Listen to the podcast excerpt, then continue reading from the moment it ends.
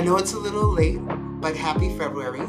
This month on Dismantling Injustice, we're celebrating Black Futures.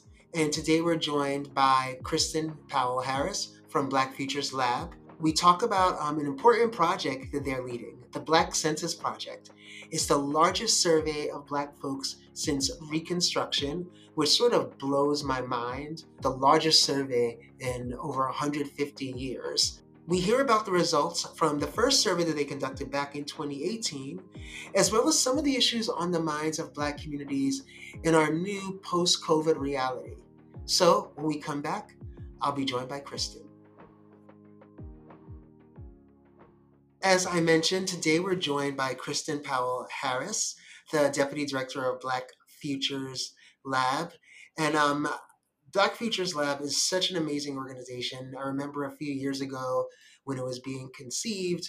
And what's impressed me most is one, the organization's reach, but also just the strategy of getting the perspectives of Black folks across the diaspora and helping movements um, figure out what their communities want and need. So I'm super excited um, to welcome Kristen. Uh, Kristen, um, why don't we start by having you tell us a bit about yourself and the work of Black Futures Lab? Oh, thank you for having me. I'm excited to be here. Um, so, I'm a career organizer. I've been in the work for over 15 years.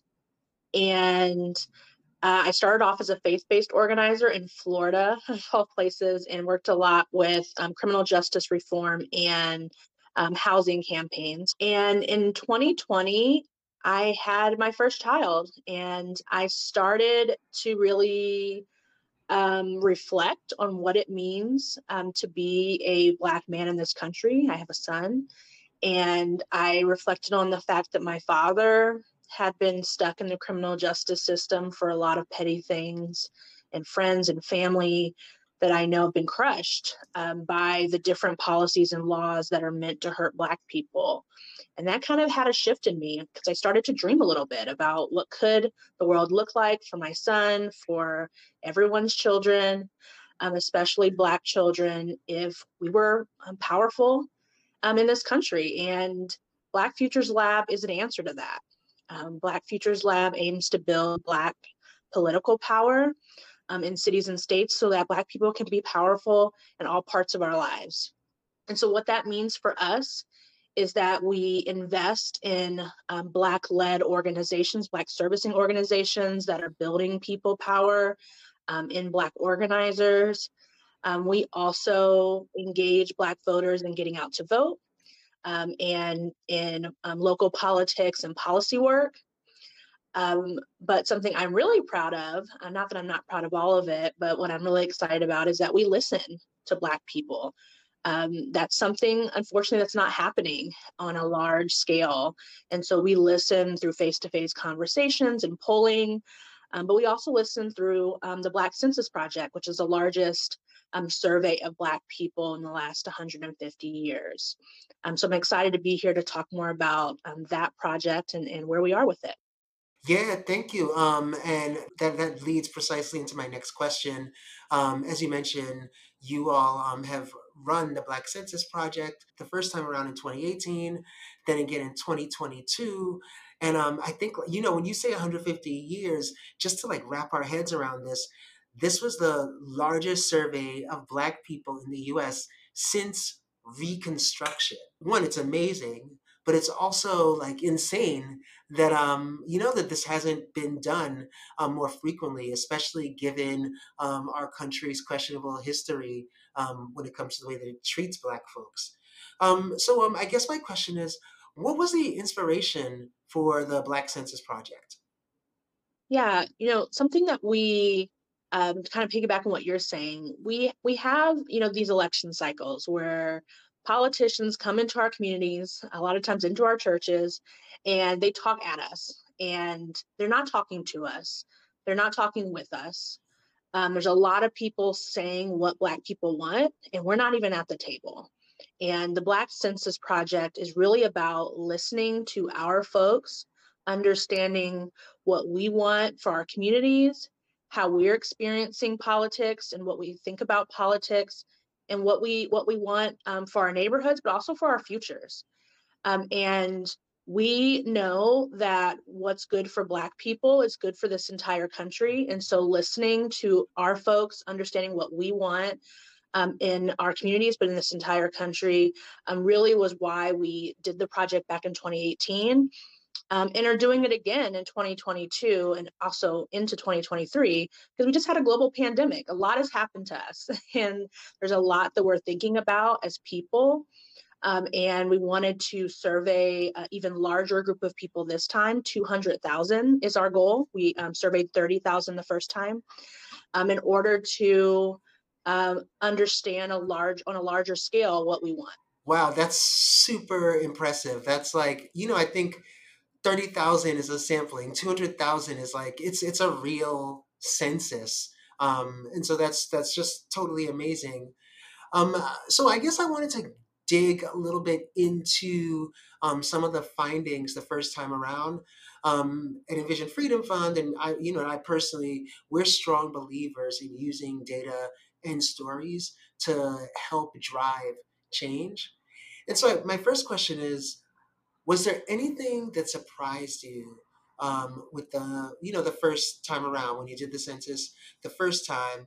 Um, were there or are there any changes that you're seeing between 2018 and 2022 um, or are there any um, common themes starting to emerge?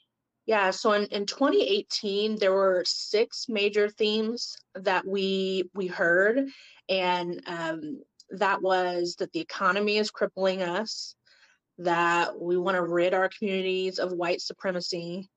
Um, criminal justice system is trash and is killing us. Uh, we want to be healthier and want to have more access to health care.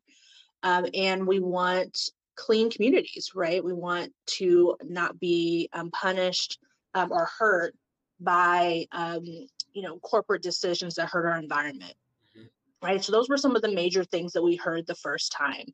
And we're hearing a lot of those things again. Um, but what is really top of mind more than anything is the economy.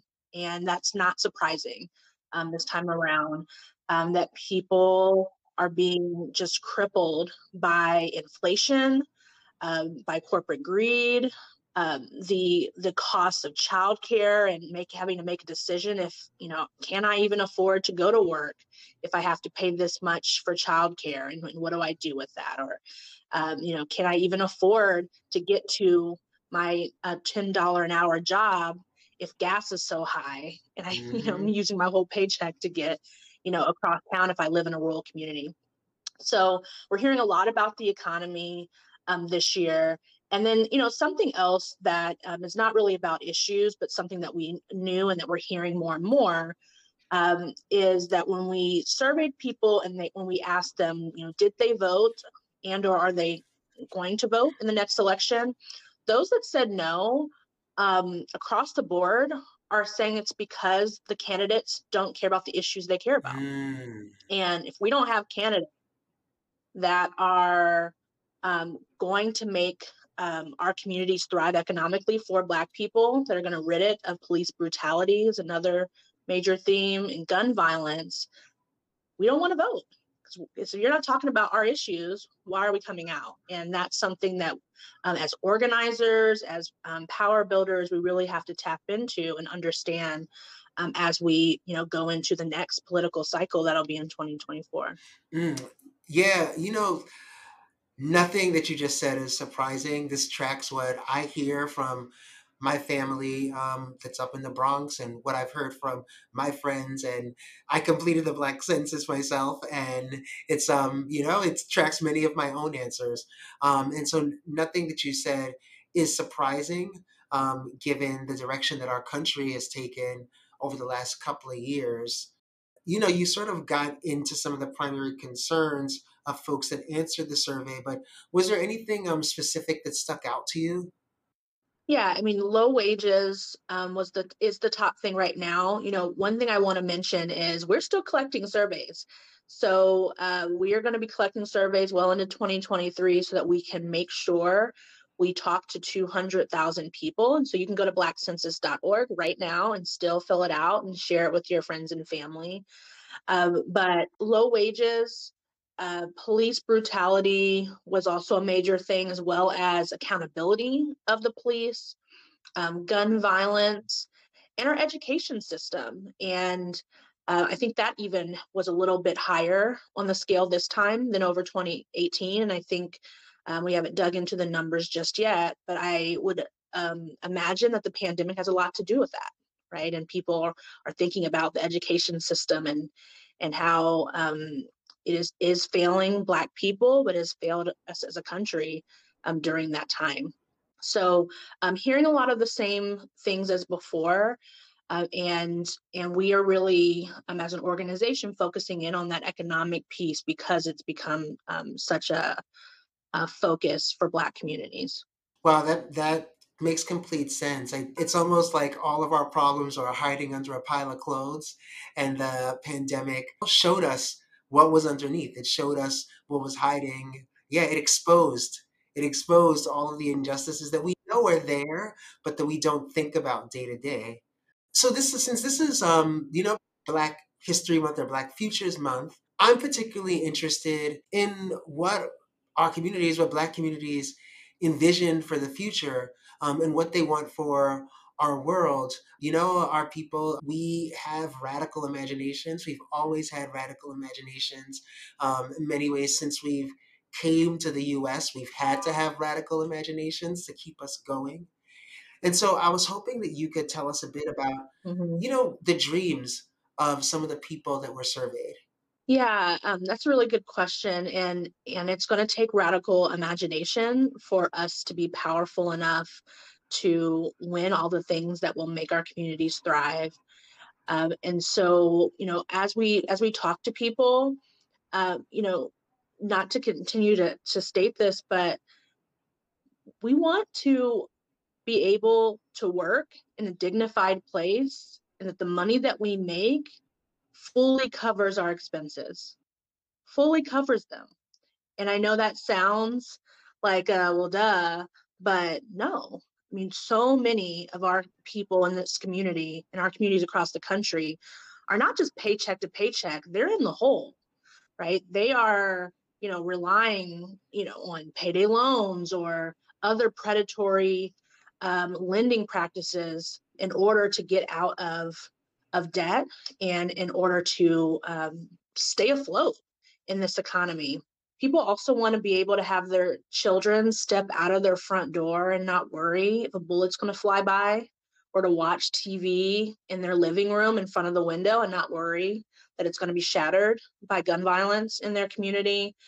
Um, people want to be able to trust the police officers in their community that they're not going to kill them and that if they do something wrong like kill or brutalize us that they'll be held accountable and we want our voice and what we want to be heard as loudly as everyone else. We don't want um, we don't want to be just talked at. We don't want to be talked for or spoken for. We want to be at the table deciding the policies that are going to impact our lives. Um, and we want all of us at the table, you know, not just the most educated of us or the oldest of us, but a, a large cross section. That's why we are surveying Black people across many different demographics to make sure that people that aren't normally, that we don't normally collect data on, are actually being seen in this survey. So, you know, making sure that we're talking to LGBTQ plus communities, trans um, Black communities, um, rural living folks who tend to be, you know, um, left out because the idea of rural America painted as white, but Black people live in rural communities all over this country, um, immigrant populations, incarcerated folks, and making sure that the views of Black people is really um, encompassing all of us um, and not just those that are most politically engaged. Everything that you just said sounds so logical. Like we should be able to have a job mm-hmm. and our job should cover all of our expenses. We should not live in fear of violence walking out of our door. It sounds so logical. Um, and so it's a bit frustrating when we hear policymakers say, well, you know, the movement needs demands. It's like, come on, we you know what the demands are. They're very basic. If you think of your own life and how you live as someone that's wealthy, likely white, and then imagine that that's what we want as well. You know, again, I'm so excited and inspired by the work of the Black Futures Lab and by your work, you know, leading um, the Black Census Project. Um, I guess my last question is how can people learn about and support this work?